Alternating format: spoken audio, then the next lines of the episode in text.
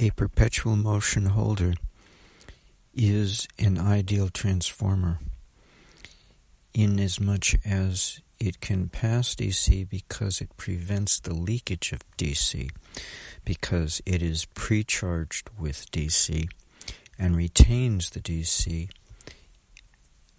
in its magnetic memory, its, its remanence. In a um, special type of induction motor, single phase, namely the type that is the embodiment of the electromechanical watt hour meter, AC meter, from a bygone era which terminated about a decade ago in America. We have a very special case of an induction motor because the um, two aspects of remanence the voltage aspect versus the current aspect, are both brought out because the coils on the so called stator, which I prefer to call a core, but whatever, the, the stator of the uh, AC meter are disoriented from each other by 90 degrees. The current coil, which is two or three wrappings, a very stout solid core copper wi- winding, surrounding the toroid itself. Um, that's going, and that's connected to the electrical connections of the AC meter in a series fashion, while the voltage coil is connected in a parallel fashion and it's not wound on the toroid itself. A stump comes out of the toroid towards the center pointed towards the center of the um, empty area of the toroid, the space in the middle of the toroid, the space in the middle of the donut. It's pointed towards that, which shows us a voltage gradient across that coil between the two terminals, across the length of that coil.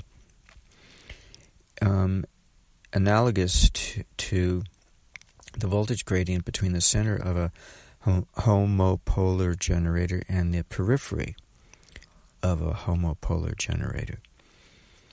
And that's exactly what the voltage coil on an AC meter, electromechanical watt hour meter, is taking advantage of that voltage gradient in space between the center of a rotating field, magnetic field, and the periphery.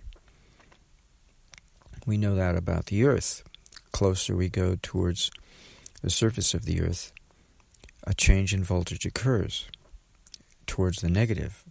We go away from the surface towards the upper atmosphere, it becomes more positive. Um, so these two coils are able to register within themselves the two aspects of wattage, and yet it has and yet nobody's ever considered the possibility of of utilizing this toroidal core of an AC electromechanical watt hour meter as a perpetual motion holder experiment. Until now, maybe. I was nutty enough to come up with the idea one morning. And it may be essential that a brush or brushless, I'm not sure which, DC motor, one, at least one, has to be connected across either the line or the um, what's the other one? The load of the AC meter. Um, in order to act as a kind of symbiotic relationship, making it possible for the AC meter to function as um, one part of a whole generator, DC generator because by itself it's incomplete, and that was one of my podcasts in a prior episode. Is that um, either the Ammann brothers or the Nathan Stubblefield's device, or both, are incomplete because the load is not included in our perception of what's going on. And when we include the load, when we attach a load, or maybe a specific type of load, an inductive versus a resistive, then the circuit becomes complete as an over unity generator. But only then does that occur. Now, there are other elements in Nathan Stubblefield's case. There's the earth, and there's the old oak tree that sits above the, the so called earth battery of Nathan Stubblefield. Be that as it may, um, this is what I'm suspecting may also be the case in the Ammann brothers, and it may also be the case in the in, in the case of the myth we have and paucity of information concerning Tesla's trimetal generator composed of aluminum, copper, and iron. It, uh, these kinds of devices may all share one thing in common in that they need a load to complete themselves, or else they will not be over unity by themselves alone. So, it's not according to our standard thinking, but it is according to the kind of thinking I had when I first started out studying this free energy topic 10 years ago by getting involved by buying or purchasing a um, RAV4 EV from 2002 off of eBay because I felt at the time that the motors in the car can somehow generate their own power.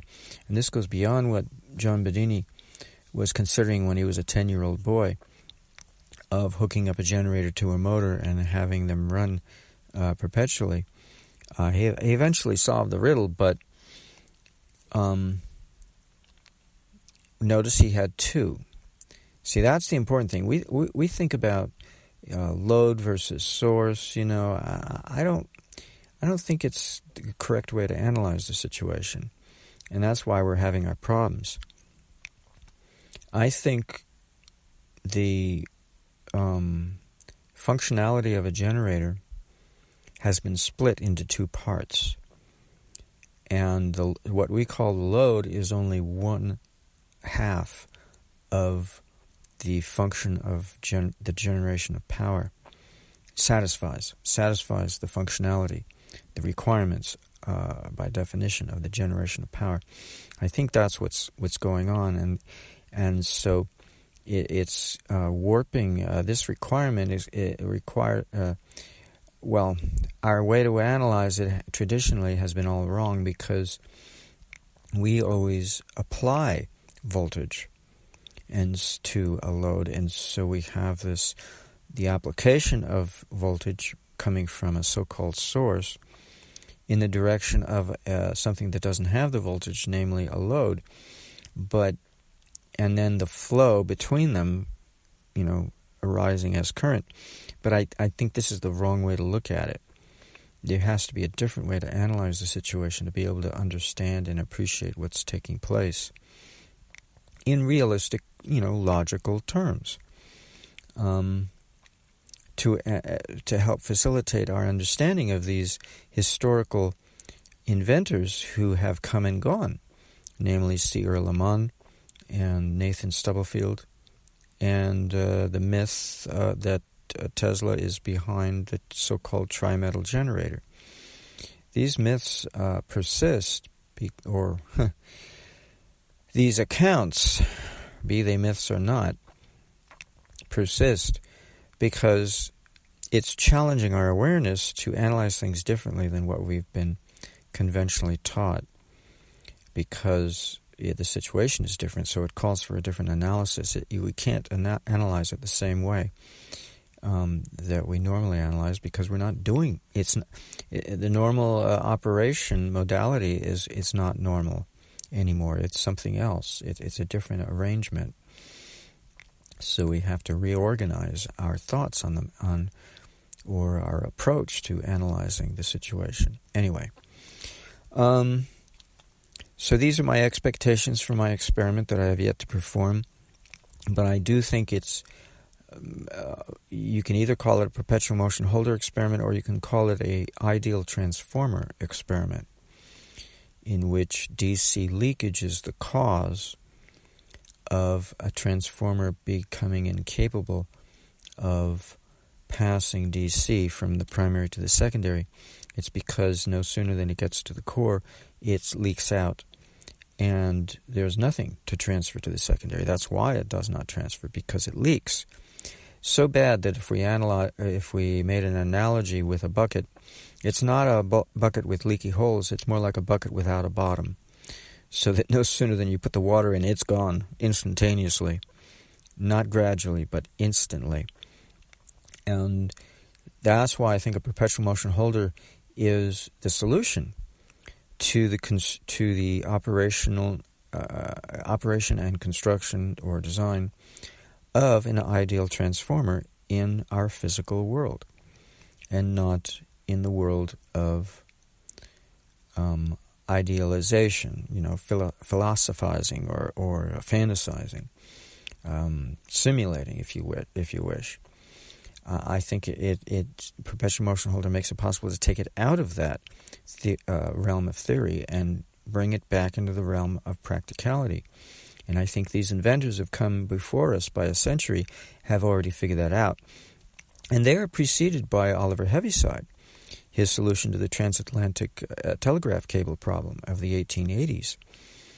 Um, because I'm guessing now that the uh, wire connection that I make between the toy DC motor um, experiment that I'm going to be performing and the i10 General Electric um, meter, electromechanical watt hour meter, I may have to wrap iron wire around those copper insulated copper wire connections to get it to work. And I may have to fasten the iron wire to the iron chassis of the meter or the aluminum chassis. Uh, you know, there's something I forgot to mention, uh, or something that I had overlooked. It's not that I forgot to mention, but I forgot where things were.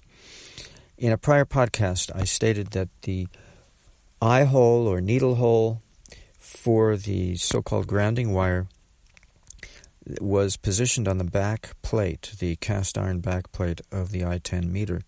I was wrong. It's on the aluminum shell that protrudes out towards the viewer when you're looking at it from the front. Um, that shell is like barrel shaped and it has a little glass partition or window on um, the, the, the, the, uh, front end of that barrel. The, um, the circular, not the barrel and uh, not the circumferential uh, side, but the uh, so called bottom of a barrel side that's facing us um, h- half of that is glass and the other half is aluminum. But the barrel itself is aluminum, the extension that comes out towards us. And it's an aluminum fastener attached to the outside that has a hole in it for what I assume to be a grounding wire. And that makes sense that it would be aluminum to be your ground, not iron. See, so I got things a little mixed up. So that puts into question what purpose could that serve as an over unity device? Do we attach it to a mass of aluminum instead of what Tesla said?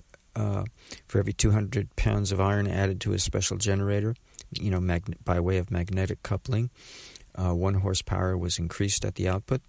Is this a situation where we add aluminum and not iron, a, a mass of aluminum? Um, now, looking at the I-10, you wouldn't know it because that uh, the the shell protruding out that surrounds the register, you know, the the the uh, bronze um, gears that make up the register of the meter. Um, you wouldn't know it's made of aluminum unless you took it off. It screws off, and because it's covered with bakelite, which is a kind of paint that's baked in uh, uh, to make a kind of enamel seal around the outside of the meter so it doesn't rust or, you know, form oxidation on any of the metallic surfaces. And it serves as insulator. Um, but the ring hole is bare. Yeah, it's um, it's there attached, um, and it's bare metal so that it can make an electric, a conductive uh, connection to the chassis of this meter, but it's at the aluminum portion of that chassis, not the iron. So I'm I'm beginning to wonder now what that purpose that serves. Is it merely to ground the chassis, or can we get over unity out of it by increasing the mass of what we connect it to? So instead of connecting it to earth ground, we connect it to a common ground or a virtual uh, floating ground Um, and does it matter what substance that floating ground is is made of? Um, is, uh, does it should it be the same substance as the shell, namely aluminum? And I guess now that I think of it, actually iron would matter the mass, but with aluminum, no. Aluminum, it's the surface area. See, because everything's different, they're, they're totally opposite magnetisms the paramagnetism of aluminum and the ferromagnetism of the iron. The ferromagnetism of the iron wants to concentrate magnetism in its center. That's why um, we wrap a coil, a, a, copper coil, around an iron core. Uh, because, like the shape of a coil, concentrating its magnetic force in the center of that coil, the iron wants to do the same thing. It wants to concentrate its magnetism inside itself at its center, um, or else we wouldn't have the toroid of the uh, being an ideal core for a transformer, uh, because the iron wants to form a ring around a center. Um, the magnetic field of uh, ferromagnetism. But with aluminum, it's completely opposite. Aluminum prefers to float and, and be separate and detached and isolated and thus virtual, serve as a virtual ground, a virtual capacitance. So I think it facilitates um, connecting to a, a, an aluminum mass that is not massive so much as it has a large surface area because the aluminum shell uh, extending out from the uh, back piece, the cast iron back piece that it's screwed into, is actually exhibiting a lot of surface area, as it is. Logically, to surround the register, but um, I think that kind of conclusion is uh, short sighted.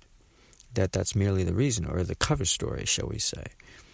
You know, it's the explicit reason, but it's not the implicit reason that's lurking there in the shadows, um, so to speak, of uh, the design of this thing. Uh, let's see, there was another. Th- oh, in later models, I, I bought a couple eh, of meters off of eBay, about four or five, and um, a later model, I think from the 1930s, 1935, I want to say, is similar to the I-10, except the aluminum shell is replaced with a glass globe that screws into the back piece. And the back piece is not cast iron anymore. I think it's stainless steel or aluminum or something. Um, so things are a little different, and it could be that when we get to that stage of development of the AC meter, it's lost its ability, I think, to become an over uh, a generator an over unity generator, a free energy device. So I think the i10 is peculiar and unique that it has all the elements that are required. It has the three metals, and it has them in the right arrangement, and it doesn't throw any of it away. The opportunity to make use of this, those three types of magnetism, it doesn't throw it away, it makes use of it in a very peculiar way.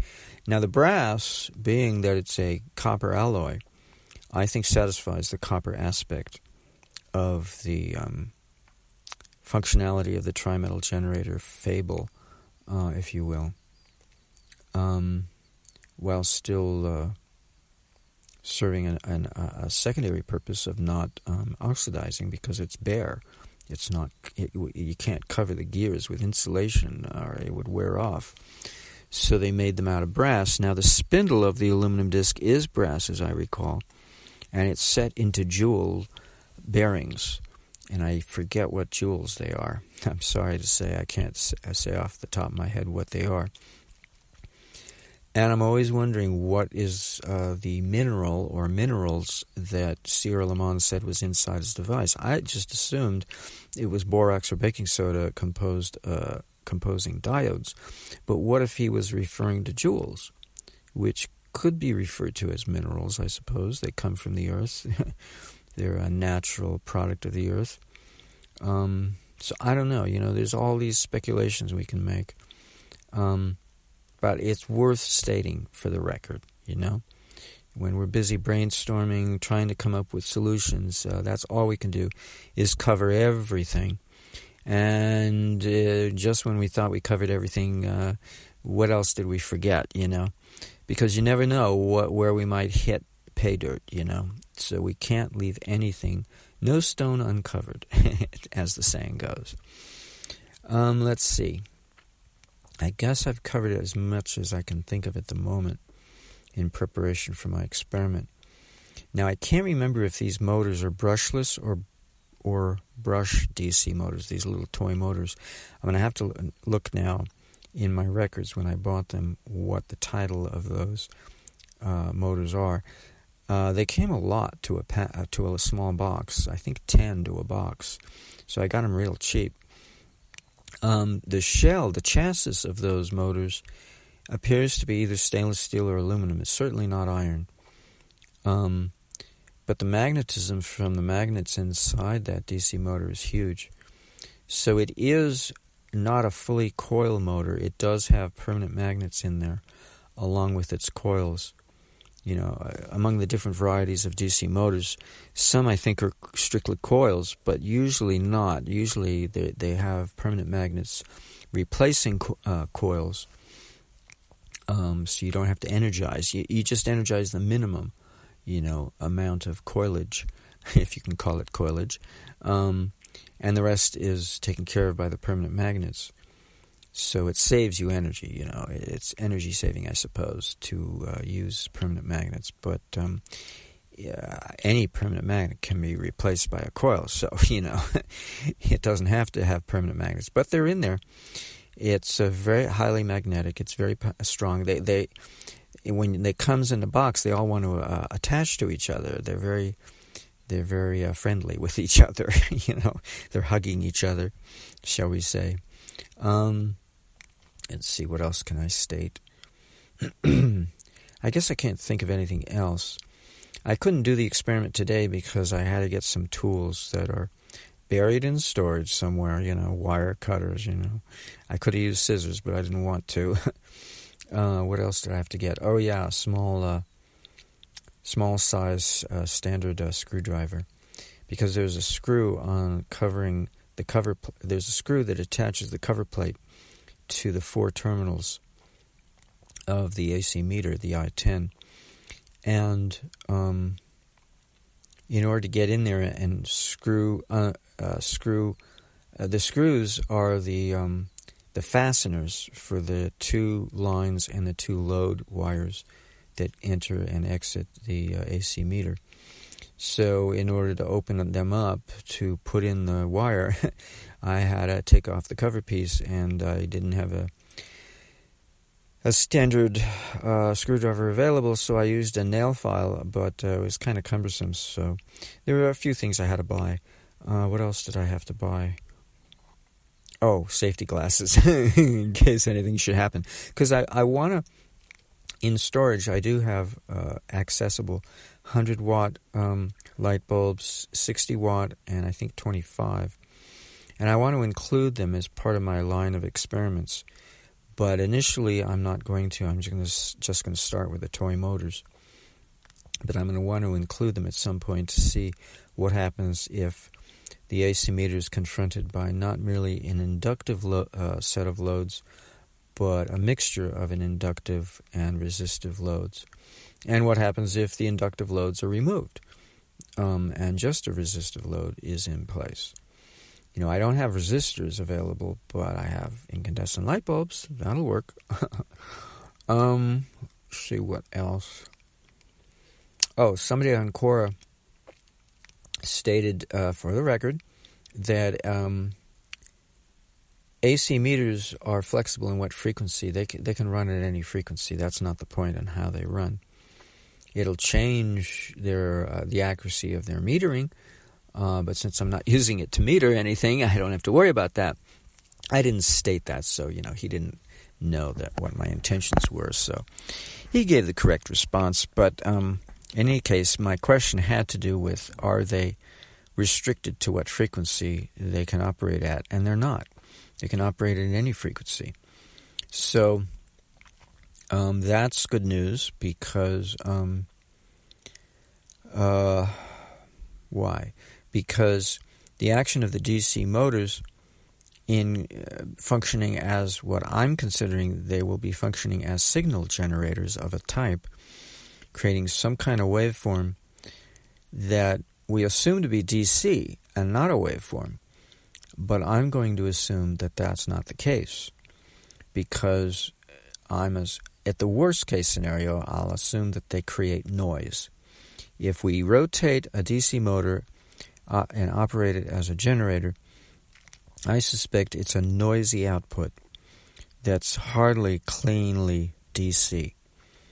Um, and what format that noise takes is it pulses, is it square waves, is it a mixture, a, mess, a messy mixture? I don't know. But I'm guessing that's the way to analyze the situation is that the AC meter provides the power because of the massive core that is toroidally shaped as a perpetual motion holder, uh, but it needs a signal to operate. And normally the signal comes from the hydroelectric plant or the generator plant uh, uh, uh feeding AC to the grid, and then we convey it via the grid to our uh, meter before it reaches the interior of our home or office building. Um, but we normally think of the hydroelectric plant as a power source, and I think this is wrong. I think it's a signal source, and this is what William Lyon was alluding to in his interview with Paul Scarzo. Um, and that ultimately the power is being generated by the meter itself, but it needed a signal to get it to run. And this also uh, implies uh, uh, the experience of um, Nelson, uh, Paul, I want to say Paul Nelson, I can't remember his first name, who um, spoke to me about his 10 year experience setting up microgrids for rock concerts. That the microphones on stage, the pickup mics attached to the musicians' instruments, were acting as signal inputs. And somewhere in the system, the power magnification was taking place because the meter on the gasoline fired um, rotary electric generator never varied its output. Yet the meters on his console were would fluctuate wildly prior to a woofer blowing up. The needles would uh, sweep uh, towards the positive and towards the negative uh, in ever increasing gain of amplitude before the thing would blow up. One of the woofers would eventually blow up in, uh, in front of the audience.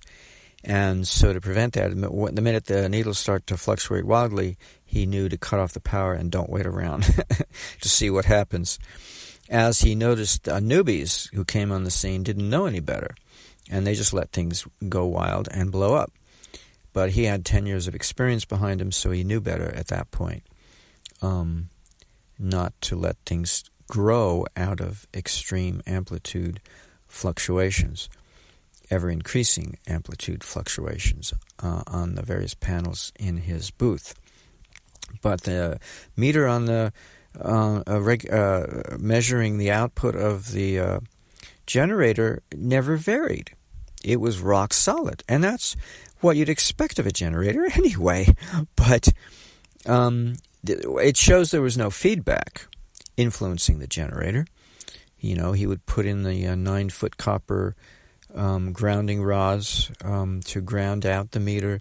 You know, he, he did everything to set up the microgrid. It was it was microgrid. It was a lot of physical work, laying out all the coax across the ground, uh, connecting everything. Um, but I found an article online that said that the junctions act of the coax can serve as capacitors in line with the length that serves as inductors. So it's possible to get an over unity situation. I, uh, I suspect because of that article from the coax, the nature of the connections, the lengths, and the, whether it's parallel or series, and how many, and then uh, with with regard in by comparison to what they are connected to, you know, all of it taken together, but the coax is the central focus of where I think the overunity is coming from. And Eric Dollard has stated this about the electric utility grid. It's it's a free energy device by design once it gets to a certain size, a certain minimum size. Just the size alone turns it into a free energy device.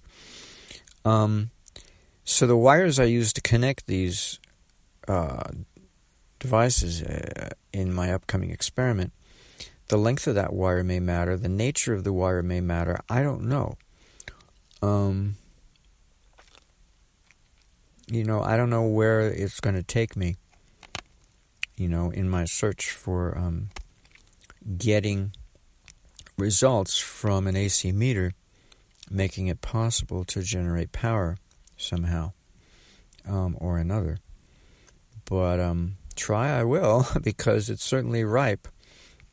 William Lyne was convinced that it was a Tesla invention that had a free energy um, functionality lurking in the shadows that we have failed to notice. And if it is indeed the trimetal generator, it would make sense because um, that would make sense to me. Um, because it does. It has those three elements there. And the I-10 in, in particular, it has uh, um, a very robust variety of the usage of those three metals. It's not um, um, mediocre in any way, shape, or form. Um, just examining it, taking it apart, and looking at everything, it's it's just ripe with the speculative possibilities of uh, it fulfilling that man of La Mancha dream of uh, trying to find out what is Tesla's trimetal generator and and how does it operate. Can it be done totally solid state? I don't know. You know, maybe uh, it has to have a moving part to, to operate. It would not surprise me, but anything has its equivalents. So just because um, the electromechanical version has a moving part doesn't mean it has to be a moving part. Um, it's a perforated aluminum disc. The perforations are meant to enhance the electrostatic charges uh, resulting from the eddy currents within the disc. Um, so it's, um, I don't know, you know, I'm not an electrical engineer, so I can't theorize like John Bedini could, and, and then and actually come up with a solid state version of a mechanical device, a mechanical uh, rotary electrical device. He could do that, but um, I can only speculate at this point because I know enough to know that there's no one way of doing anything when it comes to electrical engineering. There's no such thing as one right way, it doesn't exist. There's an infinite range of possibilities of any situation that you can vary any particular design uh, numerous times and, and, times again. I mean, it's just, there's no end to it. Um, which is brings out the artsy side of the human mind, you know, to come up with creative solutions. Um, anyway, I think I've covered just about everything I, I need to cover this evening. Um,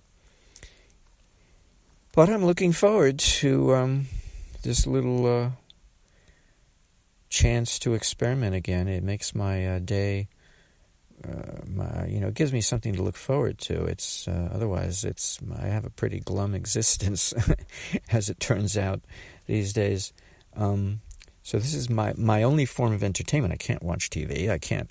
I could listen to the radio, I suppose. I guess I could watch a portable TV and plug it into my car, but you know, why would I want to do that? a portable uh, portable DVD player, port, you know. Uh, but um, uh, I guess I, I really what it, what it amounts to is I don't have the money to spend. I have spent it on well, I could have yeah, not anymore though. I'm pretty restricted, and so I'm really use, utilizing parts that I already have as much as I possible because I'm very restricted in my income at the moment. I can't spare too much about anything. Um, because I'm working less. I just I hate my job, so why would I want to work enough to uh, make a little extra money? I can't. It's too stressful, and I hate it. Um, so I'm looking forward to this. Uh, it's certainly not stressful, and it's my mi- mild version of entertainment. Now I can shut up.